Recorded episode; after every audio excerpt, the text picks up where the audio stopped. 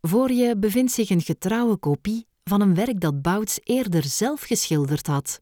Het is een houten paneel van 73 bij 56 centimeter, behoorlijk groot dus.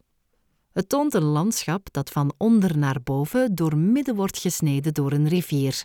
In het onderste gedeelte van het schilderij loopt de rivier tussen hoge, zandkleurige rotspartijen.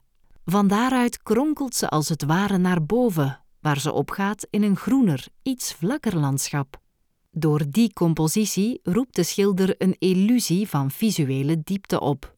Op de linkeroever van de rivier staat een man in een lang blauw-zwart gewaad. Hij heeft zijn handen gevouwen en loopt op blote voeten. Aan zijn typische langwerpige gezicht met baard en lange haren herkennen we hem als Jezus Christus. Aan de overkant van de rivier, op de rechteroever, is een groepje mannen afgebeeld. Eén man staat rechtop.